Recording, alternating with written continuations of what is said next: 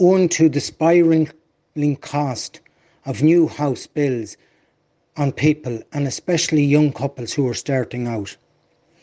People are getting quotations of 400,000 and above for an average bungalow, excluding the site of the purchase.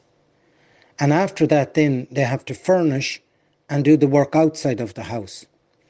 And I believe there has to be occasions where, with modern design, well insulated, fully compliant with planning regulations and certification, that long life wooden homes could be incorporated successfully into the countryside.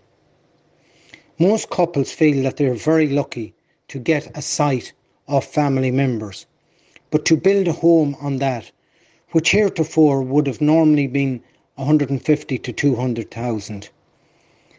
Now with spiraling building costs, the war in Europe, people are getting exorbitant quotes and it's not the builder's fault. The contractors are unable to price a full house from start to finish as the costs are rising continuously on them.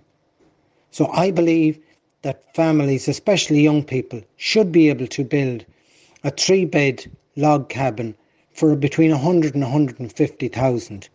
And we all know that timber is very successfully used on boats and is, if well maintained, such as another country such as Scandinavia, a lot of wooden framed houses can last for many years.